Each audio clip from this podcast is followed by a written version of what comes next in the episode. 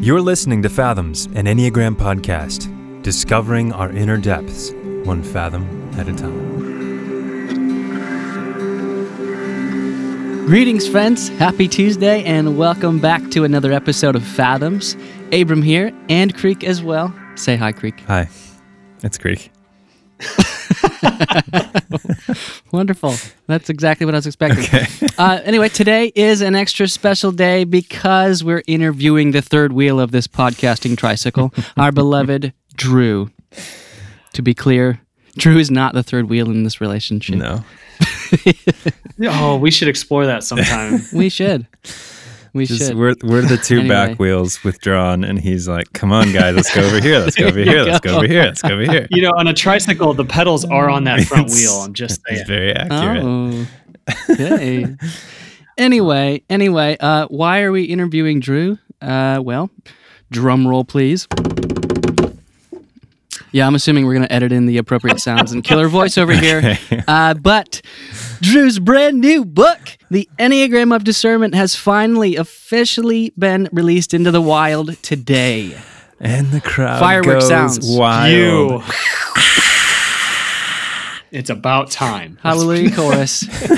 so, Drew, you've got a brand new book out today. How do you feel, man? Well, I feel so many things, and it's really hard to describe them, which is my default setting anyway. hard to describe my feelings. Maybe that's what this episode's That's about. all Let's just get into that. Yeah. man I, you know i feel relieved because those of you who had who have followed this book launch journey it's been a bumpy road uh, and a very very very long runway to get this thing off the ground And so i feel very relieved but truly i am grateful this has been about a two year journey so to see it come to fruition it's amazing and uh, i'm just excited to share it with the world That's amazing. I really am. Yeah. So uh, we'll just we'll just go through all three centers. What do you uh what what about your head, your heart, and your gut and your body? Like what is what's happening as it relates to this book? Yeah. So my, uh, I'll s- start with the head. I guess that's maybe one of the easiest things for me to talk about.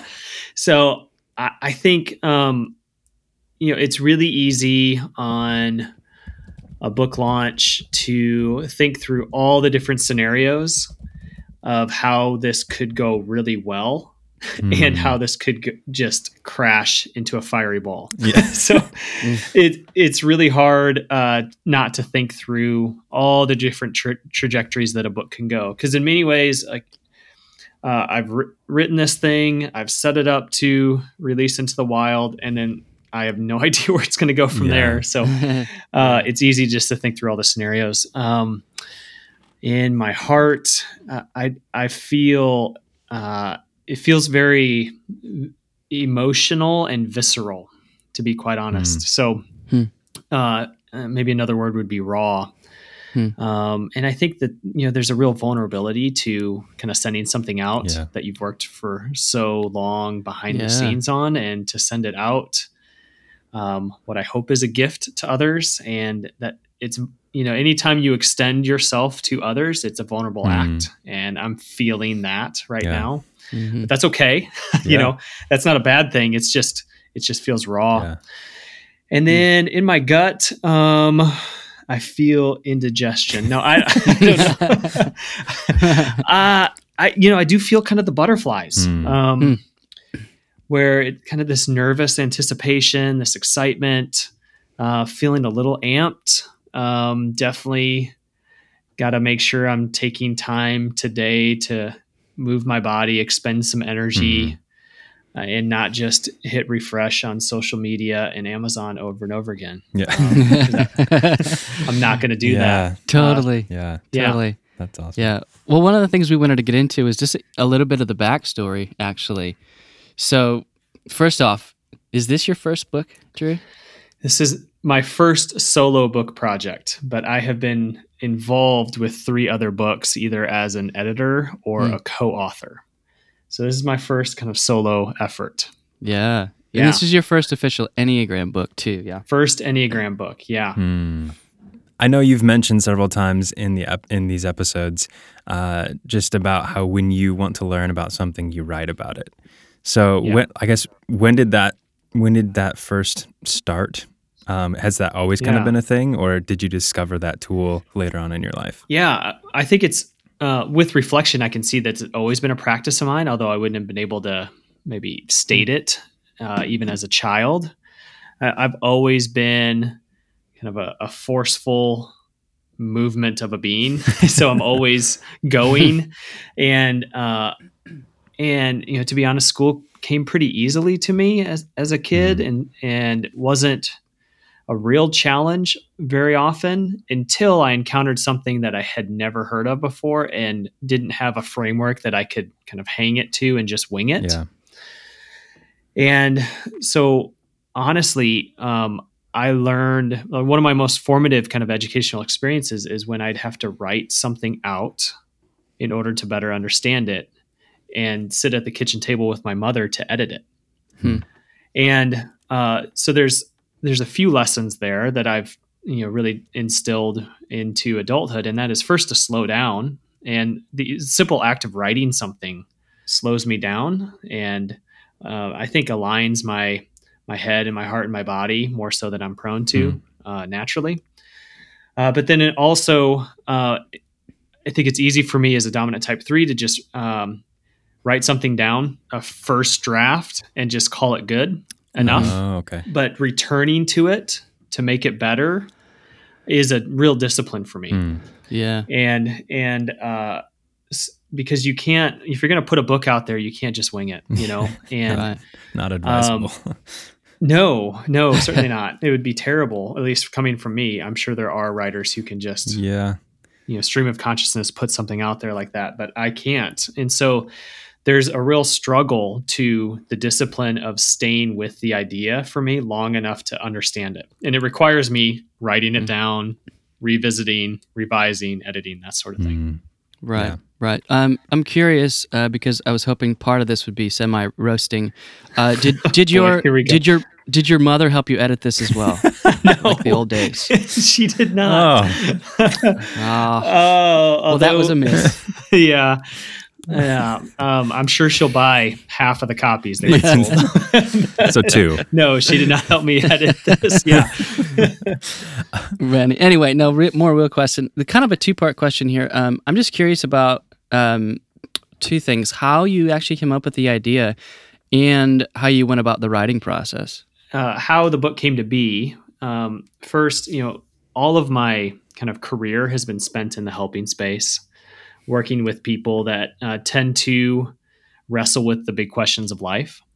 And so, in one of my previous book projects, I did a lot of work on vocation. So, this idea of a sense of calling.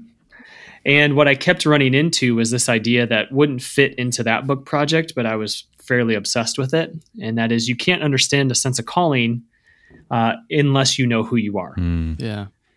and and at the time that was when i was really uh, getting into my deeper dive in the enneagram and realizing that this resource um, that is the enneagram has so much to offer with that um, that issue of self-knowledge and self-awareness Yeah.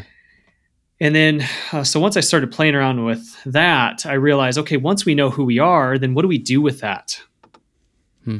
how does that change and impact the way in which we live and move in the world and i realized that there's this whole realm of discernment which everyone i think seems to know is important and seems to want but we have trouble really describing it or defining it Mm. you know and uh, I hadn't seen anything really connected with the Enneagram and this framework of discernment that I was playing around with.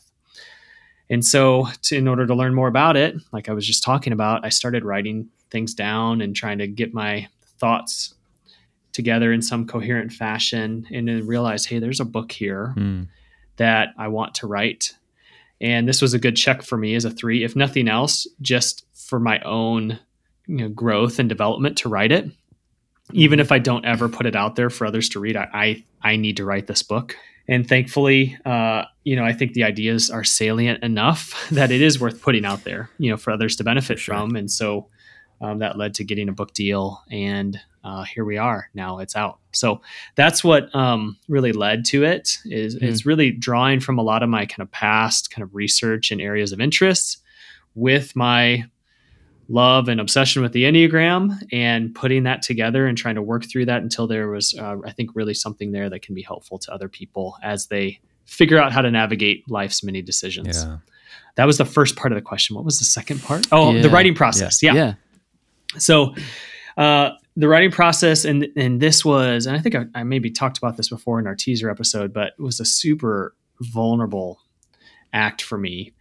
Uh, one is you know first of all i i went about writing it with an advisory group of which you two were on that.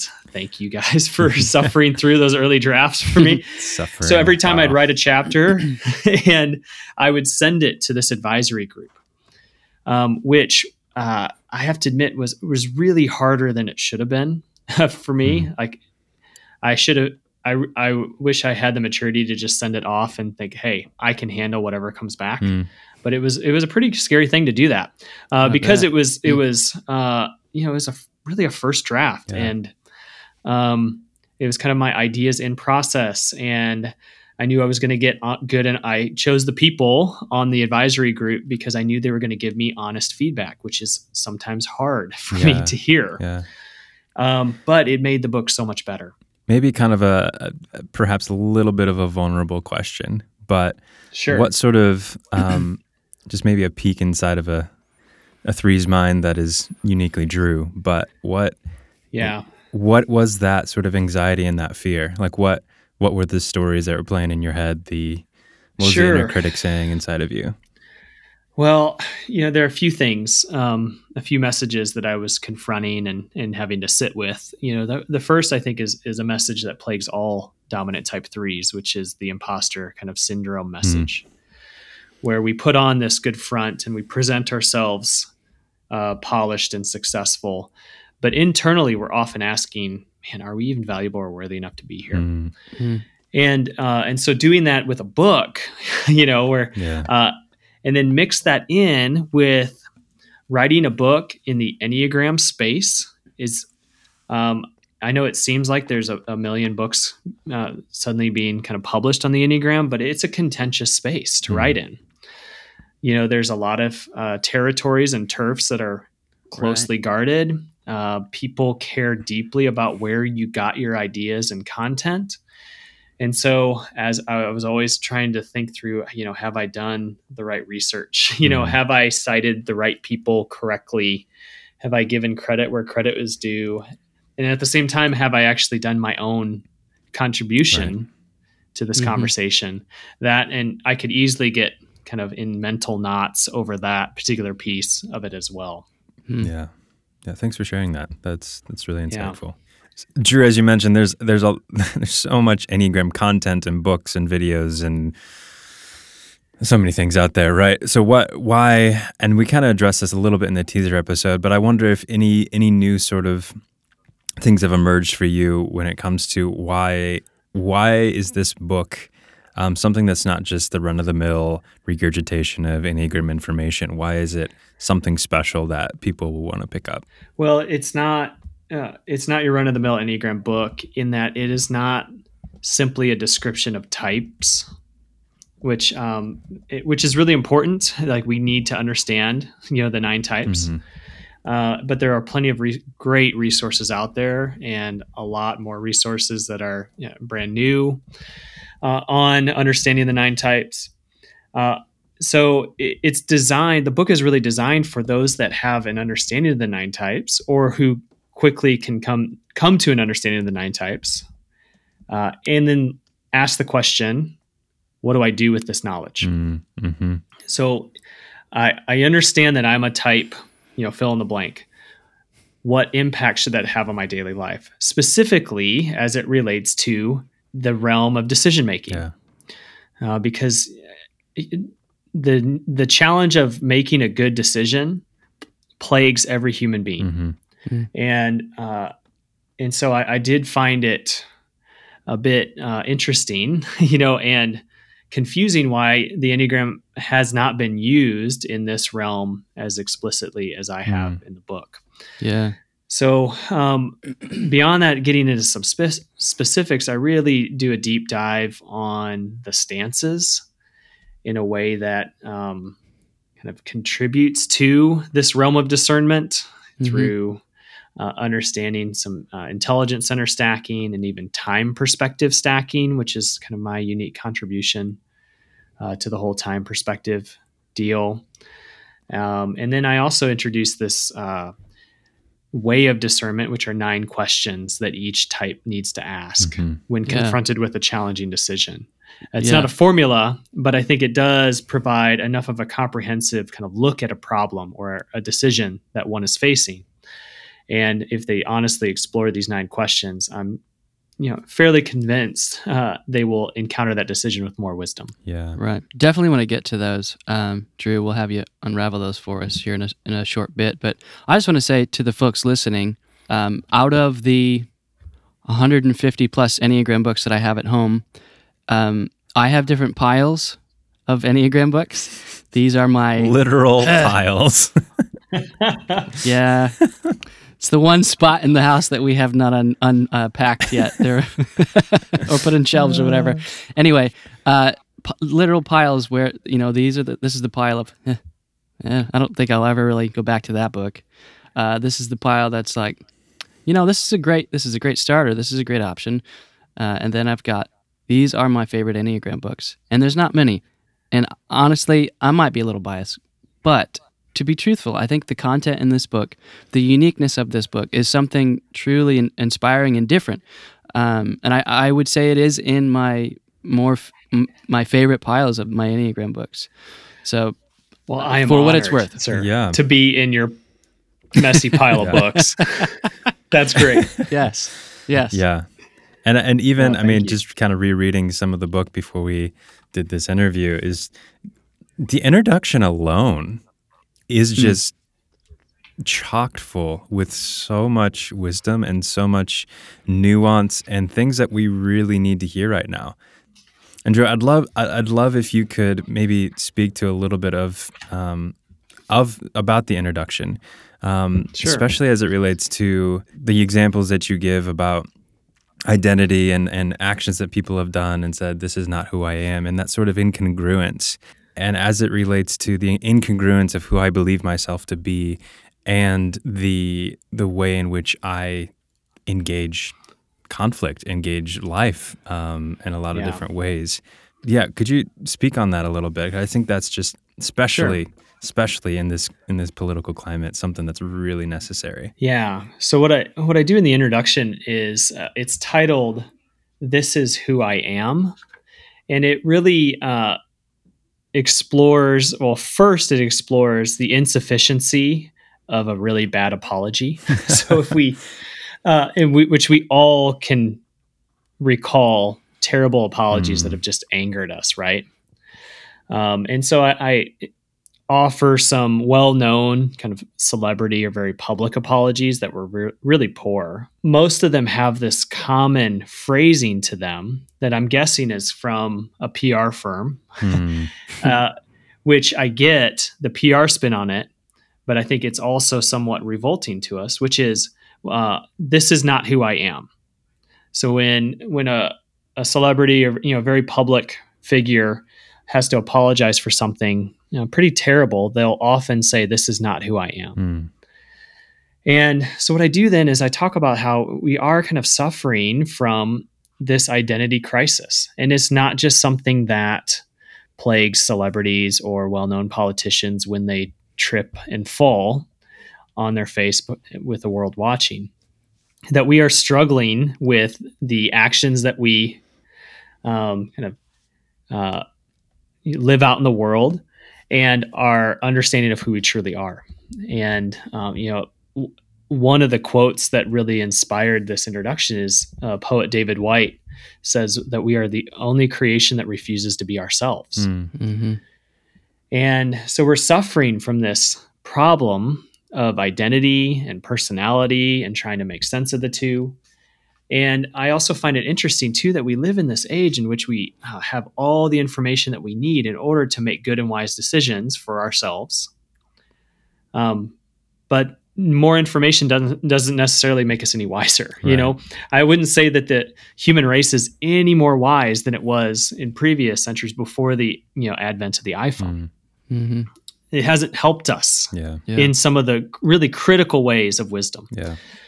And so that's where I introduced this concept of the Enneagram of discernment, that there is a way in which we can apply the framework of the Enneagram uh, in the lens of discernment, um, which I call applied identity, very simply, that we are discerning when we are uh, applying our identity as we live and move about in the world in our true and authentic sense. Yeah and then kind of expound upon that concept from there and, and, explain what it means to understand how our personality type helps and hinders our decision making.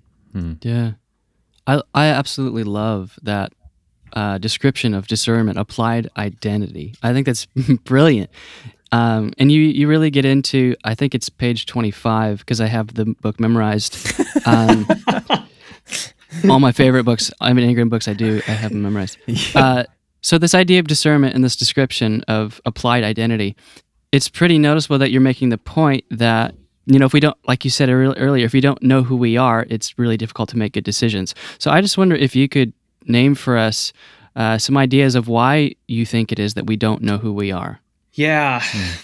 you know that's a good question and, and pretty complicated. Um, so in the book i say you know, probably there are a lot of reasons why we have this kind of identity crisis and therefore make decisions either poorly or make you know continue to fall into the same traps over and over again. Mm-hmm. Um, and I really outlined three. You know, first, we, you know, we lie to ourselves too often. Either it's because we're convinced that we don't deserve what we really want mm-hmm. in hmm. life, or we don't feel worthy of it, or you know, all sorts of lies that we um, kind of tell ourselves, which really ramps up our ego and personality. Uh, secondly, we're often just overwhelmed. I think we live life at such a frenetic pace that we struggle to slow down and really think about the decisions that are truly important. And if we just react instead of respond, we won't make wise decisions. Mm. And then third, I also think too, and, th- and all these are connected and overlapping, but we have neglected our capacity to really listen well. Hmm. And we don't listen to the right voices necessarily. And uh, we've struggled to listen well. You know, I, I think uh, one of the things that the digital and information age has really done detrimentally to us is it's really thwarted our ability to listen. Mm-hmm. You know, uh, and and instead of letting our minds perhaps rest or wander or aligning kind of our whole beings in a moment of peace or boredom, we just want to doom scroll through social media. Right. right. Yeah. Um, and it, and I think we've lost the capacity to listen well in those moments of quiet and peace because yeah. um, we want to fill them. I think. So I think, and I could go on and on, but there's plenty of reasons. But those yeah. three really loom the largest to me. Yeah, I love that. Yeah.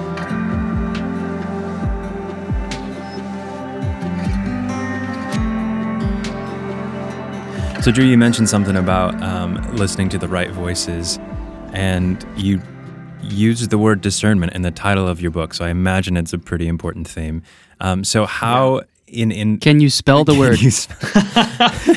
I think I can now. It's it's the, one of those S like entrepreneur C. or something that I, a restaurant that I just continually struggle over. the, the S and the C in any word when they're right next to each other, I just never know which one comes first. It's yeah. yeah anyways, um, so yeah, in in light of that and what voices to listen to and how, how do you discern like not only what voices to listen to but when to listen to them and how to listen to them sure sure um, you know, I have plenty to say yeah. about that well i think it's interesting that the latin root of discernment means to discriminate mm. and oh. normally we we place a negative association with that term and for you know very good reasons and, and in many cases we should right Mhm. uh, discrimination of other people groups or persons uh, is, is obviously wrong uh, but I, I really think that in this sense discernment means to discriminate between that which is good and healthy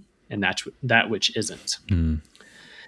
and so if we think about uh, each type's inner critic, and I think that's important to mention, it's not just something that plagues the one, you know, the Mhm. type one, but each type has its own inner critic.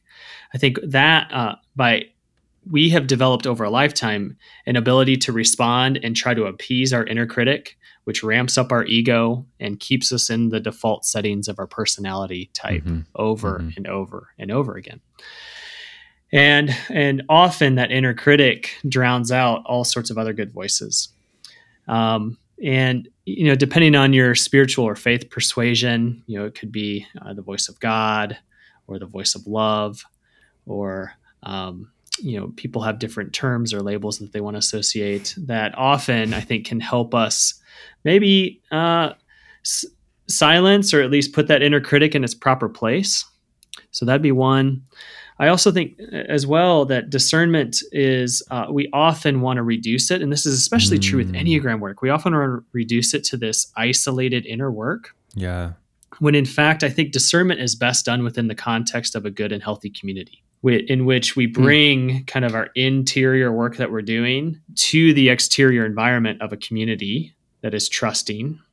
And so we need to be able to surround ourselves with people who I think know our hopes and fears very well and, and are w- willing to steward them carefully Yeah. and with, with love. And so those are voices I think that we need to pay attention to. And uh, I know that that seems obvious, but we are suffering even before you know we started navigating a global pandemic. We are suffering from a loneliness epidemic, in which we are, are we are just increasingly isolated and lonely. And I, I'm afraid that our discernment is waning because we don't have those voices that we can truly trust in our community to help us navigate the complexity of our lives. Yeah. And I say, so I think those are voices that we need to pay attention to. Um, and then when we, those would be kind of fundamental, like core voices. And then that allows us then to discern or dis- discriminate against what is, you know, a deep fake video on the internet, Hmm. you know, versus something that's actually true. Right. Yeah. Um, or what is kind of ramping up our confirmation bias hmm versus what is challenging our long held assumptions Yeah. about how things should be right and i think that we, so if we if we can maybe not let the inner critic within us run wild. And if we can surround ourselves with people who we love and trust implicitly then i think those are voices we should be listening to. Could you could you almost say that discernment is more about the concentration of ideas versus the dilution? yeah I, I- yeah i think so. Um, you know I did a lot of work on um, looking at uh, theologians and psychologists and mystics and on the who studied this term and wrote about it. And i think uh, one of the ways i like to think about it that has come from a lot of these readings is that discernment helps us see beneath and through Hmm. something. So it doesn't help it doesn't help us bypass it. It doesn't help us just see the surface of it but it helps us see beneath and through. And then the result of that is it helps us concentrate like you said our understanding of what our role is in this decision in such a way that we can see the interconnectedness of all things which is how now Henri Nouwen talks about Yeah. it Hmm. because we can start to see the implications and the ripple effects of this, the decisions that we make um, and so uh, concentration works. I also think, too, a lot of our discernment now in an information saturated age is curation. Mm. So um, there's plenty of good ideas out there. There's also plenty of crap, right? and and and we can find millions of uh, you know websites and social media posts to tell us to do all sorts of things, Mm. right? Yeah. And I think our real work is one of curation, curating the right stuff, the right resources, um, and the right bits of knowledge and information in order to make a wise decision. That's that's great. So, Drew, you you say that the Enneagram of discernment is a framework of becoming ourselves so we can discern with wisdom. Yeah. And you name sort of three different triads uh, that of vocation, wisdom, and practice. And, and you say that together these three triads of discernment provide nine key questions of discernment. I wonder if you could get into those now for us. Yeah, sure. So you've you've both heard me say probably ad nauseum that type is the trailhead, right? right. that once we discover our type, that's simply the beginning of a journey. And so I draw upon that imagery to say it's simply the beginning of a journey of discerning our lives well. And that journey traverses three territories. And so, in trying to keep with Enneagram uh, tradition, I think three ter- territories comprised of three questions gives us nine questions total. See what I did there, right? Mm.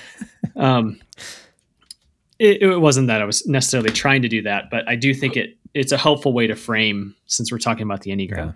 Yeah. Right. And so that first territory I call the vocation triad, which is really understanding a sense of calling that allows us to uh, begin to think, okay, how do I begin to apply this identity that I now have and own and begin to understand?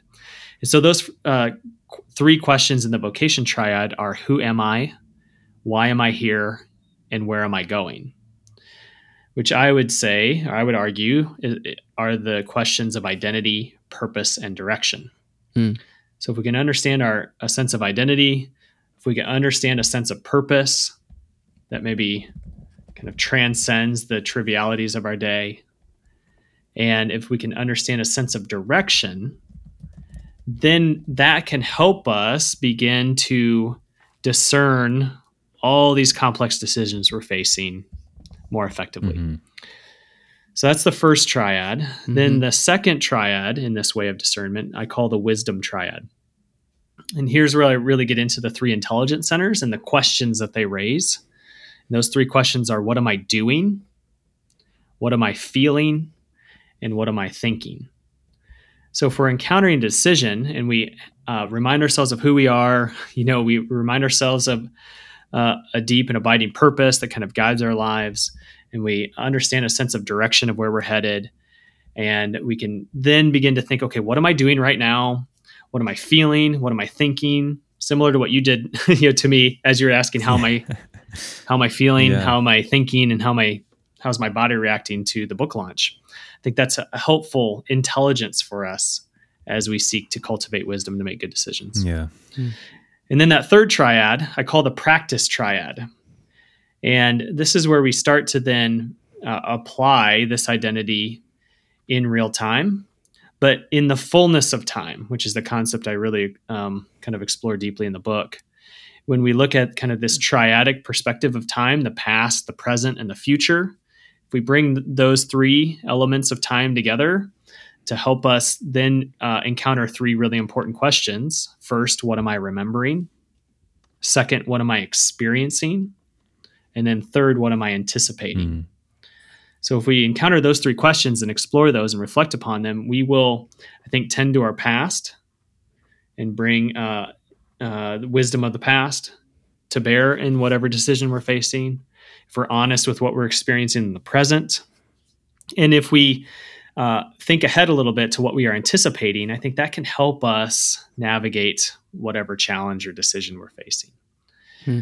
So those are the nine questions uh, divided up in those three triads.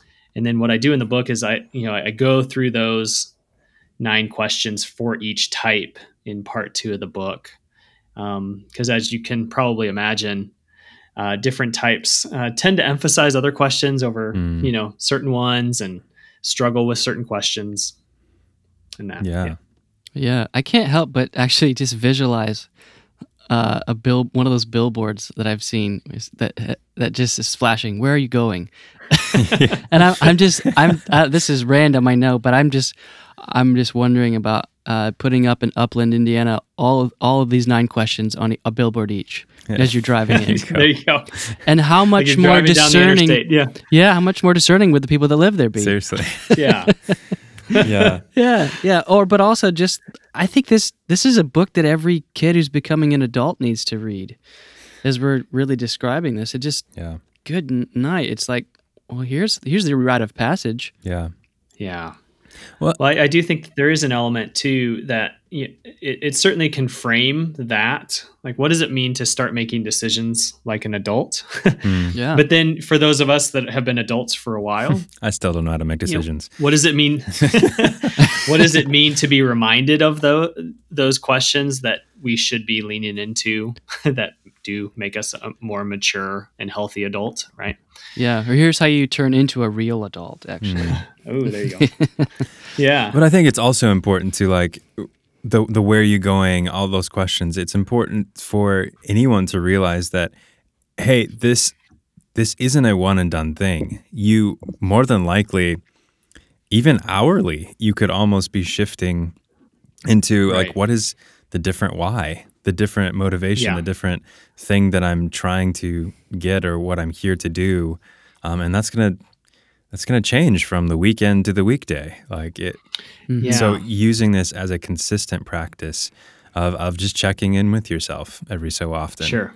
um, and and finding that way forward. No, you're right, Creek. Uh, I think we often want to frame discernment as a way to get to a destination, Yeah. right?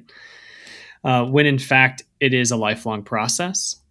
Yeah, And it's something that we have to continually practice and cultivate in order to make wise decisions that we can't anticipate are ahead of us. You know, it's really hard to do that, but um, it's so important to continue to live into the process of discerning. So, getting in a little bit deeper in the the first few chapters here, where some of my favorite meat of the of the book is, uh, you talk about vocation, and then specifically you get into the chapters on wisdom and practice, and you really get into your your unique voice on your unique stance on the stances and uh, sort of the repressed centers and Yeah. uh, you know, if you've got a dominant uh, support, and then um, what what your repressed center looks like, but you you reframe it, I, I think, and you kind of name uh, the wisdom of what is what is there, what is what we're capable of. I wonder if you could just talk about your your specific uh, unique take on on that. so I- think a lot of people in our audience would be familiar with you know the triads of the enneagram, kind of the the gut triad, the heart triad, and the head triad, which are these groupings of uh, three types that are really organized by this common dominant center of intelligence. And then we also have this different triad of grouping, the stances, or otherwise known as social styles or Hornevian groups, which are organized by the the types uh, on the Enneagram framework that share the same kind of repressed or misused intelligence center. And I think by understanding that kind of framework within the stances and understanding which intelligence center of, of the three centers we tend to misuse or distort or repress, there's a lot of growth and development possibility Mm. there. Mm. So specifically in, in terms of wisdom, I, you know, I really try to frame that we cultivate wisdom when we uh, bring into healthy rhythm and alignment all three centers. When we are accessing our heads, our hearts, and our guts, and that they're working together, I think that's where wisdom lies.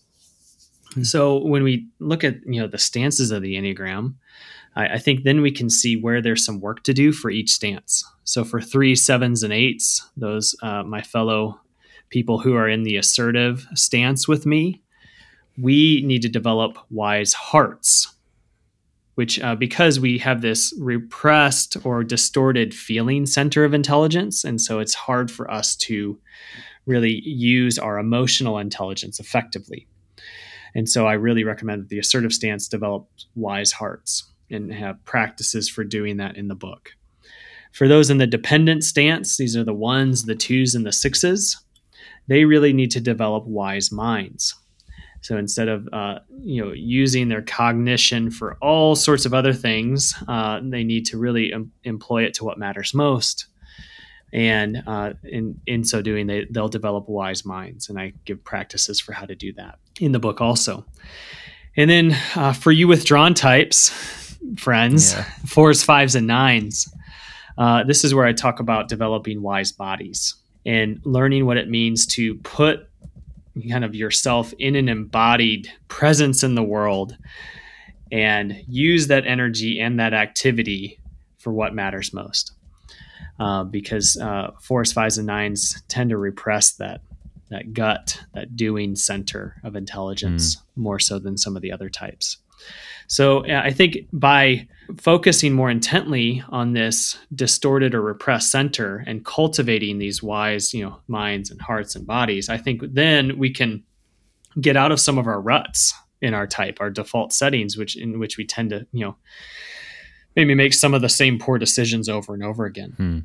So for me as a three, really tending to my emotions in a decision as opposed to dismissing them is really important. So developing that wise heart is really critical for me.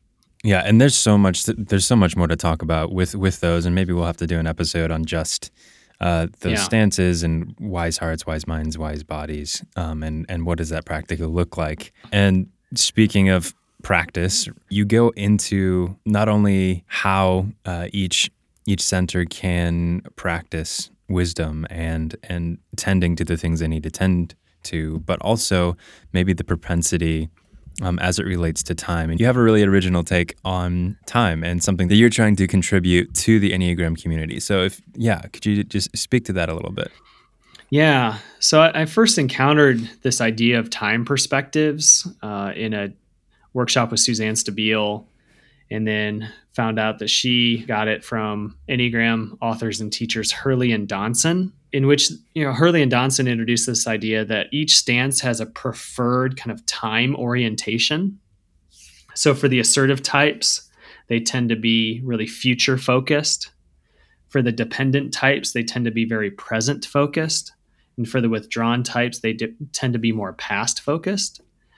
Uh, but then that was it. That's all I could find. And then I start as I started thinking about it, I realized, hey, that there's more to this because if we use this similar framework of dominant, supporting, and repressed, uh, as it relates to the three time kind of orientations or perspectives, I think we can uh, get a lot more uh, richness and depth of understanding out of time for each of these stances. So, the way that this works is if the assertive types are very future focused, they're supported by a present perspective on time. And what they often neglect is the past because it's a drag, it's ancient history, Mm, that sort of thing. So, I recommend that assertive types develop uh, what I call a sacred delay, in which they're intentionally and attentionally uh, stopping to reflect on what has happened, which is not something assertive types are prone to do. mm, So for dependent types who are very present focused, they tend to be you know very present focused to the you know the tyranny of the urgent and uh, supported by the the past. And I think what they tend to struggle with, ones, twos, and sixes tend to struggle with the future because there's too much to kind of tend to in the present to really cast their gaze up and look ahead. And uh, so I recommend that the, those in the dependent stance uh, cultivate a sacred vision that is more expansive and hopeful than maybe what could go wrong or um, what is wrong, but really a good and hopeful vision for themselves in the future. And for the withdrawn types, uh, fours, fives, and nines, tell me if this resonates, gents. Um, they tend to be past focused, supported by the future. So they tend to you know, kind of vacillate between the past and future, longing for what was, maybe dreaming for what could be, and struggle to um, be really present to what matters most mm. right in front of them. And so I uh, recommend that withdrawn types cultivate a sacred presence where they, you know, kind of, again, that wise body, sacred presence to what matters most in the here and now. Yeah. And I think if these types uh, in their stances, if they cultivate uh, this more kind of misused or distorted or repressed perspective on time, they will live in what I call as more the fullness of time, where they're bringing to bear um, all that the past, the present, and the future has to offer, um, which will also help them make more wise decisions. That's beautiful. Yeah. The chapter in wisdom, I have practices for how to do that for each type in each stance how to cultivate that sacred delay or vision or presence. Man, I just I love this book because it's it's really you know the first four chapters it just sounds like you, you really set up an understanding of what discernment looks like and how it's actually possible for all of us. You know, you're giving us really really quality uh, information and but then I think of you know how Gurdjieff says books are like maps. There is also the necessity for traveling, hmm. and so the rest of the half of the of, of the book is as practical as hell for how each type can practice and what it looks like uh, for each of us to live a real life of discernment. Yeah. And I just I think it's it's just one of the most valuable Enneagram books. Again, in my favorite pile because of how you've structured this thing and and then how you finish it with how do we do this? And I think it's really beautiful, man. Yeah, thank you. Thank you. So we're coming up on our time here, and it's um, we can. There's so so so so so so so many things that we could talk about, and just go page by page through this book um, and talk with you about and expound on. Um, but really, they just need to go buy it and read it. How do they do that, Drew? Well, I'm so glad you asked. Um, so, the book is available anywhere you buy books online. So the publisher's website is fallscitypress.com. I'm sure we'll have show note links, but if you go there, you can buy it. Amazon, Barnes and Noble, wherever you buy books online, you should be able to find it. If not, you can uh, find links on my social media profiles uh, to where to, where you can find the book. Awesome. And other than buying the book, how else can they help you and get the word out? If you buy it directly from the publisher, that tends to cut out the middle person of Amazon or Barnes and Noble, who takes the largest cut. But I, you know, I, I buy books from Amazon that I can't find elsewhere, so I get it. Uh, the other thing that can be really helpful in um, l- letting people know about the book is if you rate it on Goodreads or review it on Amazon or anywhere that you uh, want to share about how you feel about the book please do so online. That's tremendously helpful. That's like giving an author an elbow bump right now. Yeah, that's really great. Yeah.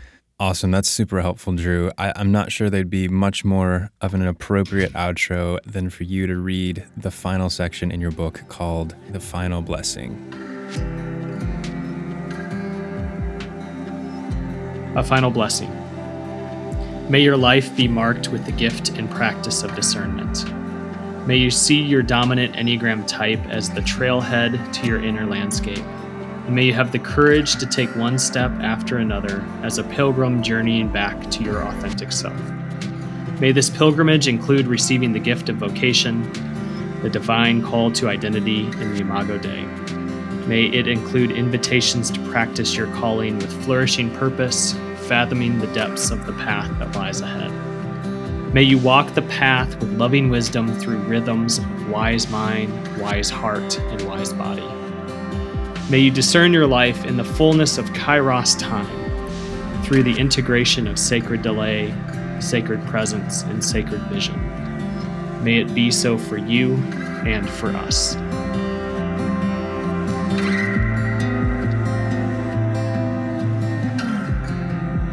Thanks for listening to this episode of Fathoms, an Enneagram podcast. If you found this episode helpful in any way, consider sharing it with a friend or family member. We are so honored to be on this journey with you, discovering our inner depths, one fathom at a time.